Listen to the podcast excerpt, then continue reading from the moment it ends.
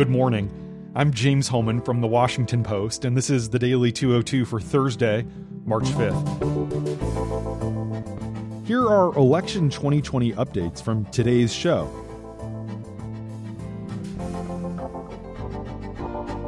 Mike Bloomberg dropped out of the presidential race yesterday and endorsed Joe Biden.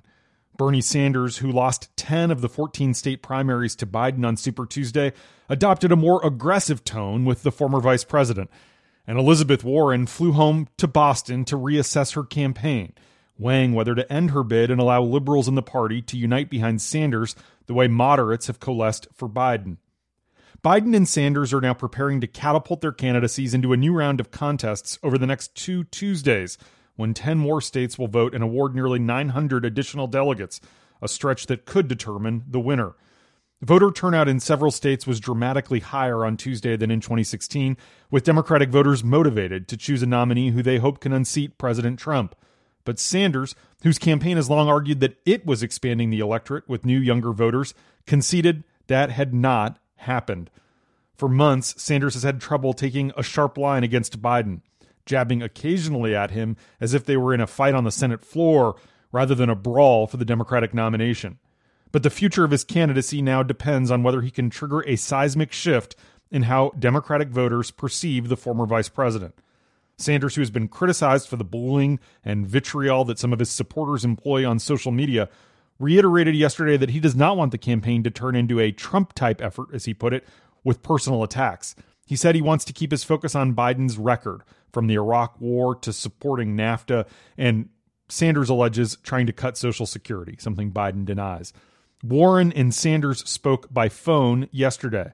Their top surrogates and allies have discussed ways for them to unite and push a common liberal agenda, with the expectation that Warren is likely to drop out of the race soon. The conversations, which are in an early phase, largely involve members of Congress who back Sanders, reaching out to those in Warren's camp to explore the prospect that Warren might endorse him. They're also appealing to Warren's supporters to switch allegiance to Sanders. Warren associates also had talks with the Biden camp yesterday about a potential endorsement of him when or if she drops out.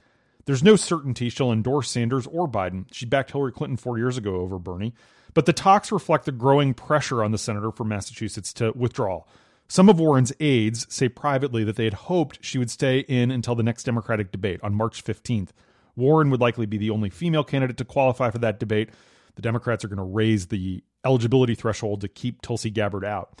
And her departure from the race would leave Democrats essentially deciding between two white men in their late 70s, after the party's last two presidential nominees were an African American man and a white woman. Bloomberg's exit from the race concluded one of the most unusual campaigns in American political history. He's pledged to employ large field staffs in six swing states during the general election, even though he's no longer a candidate.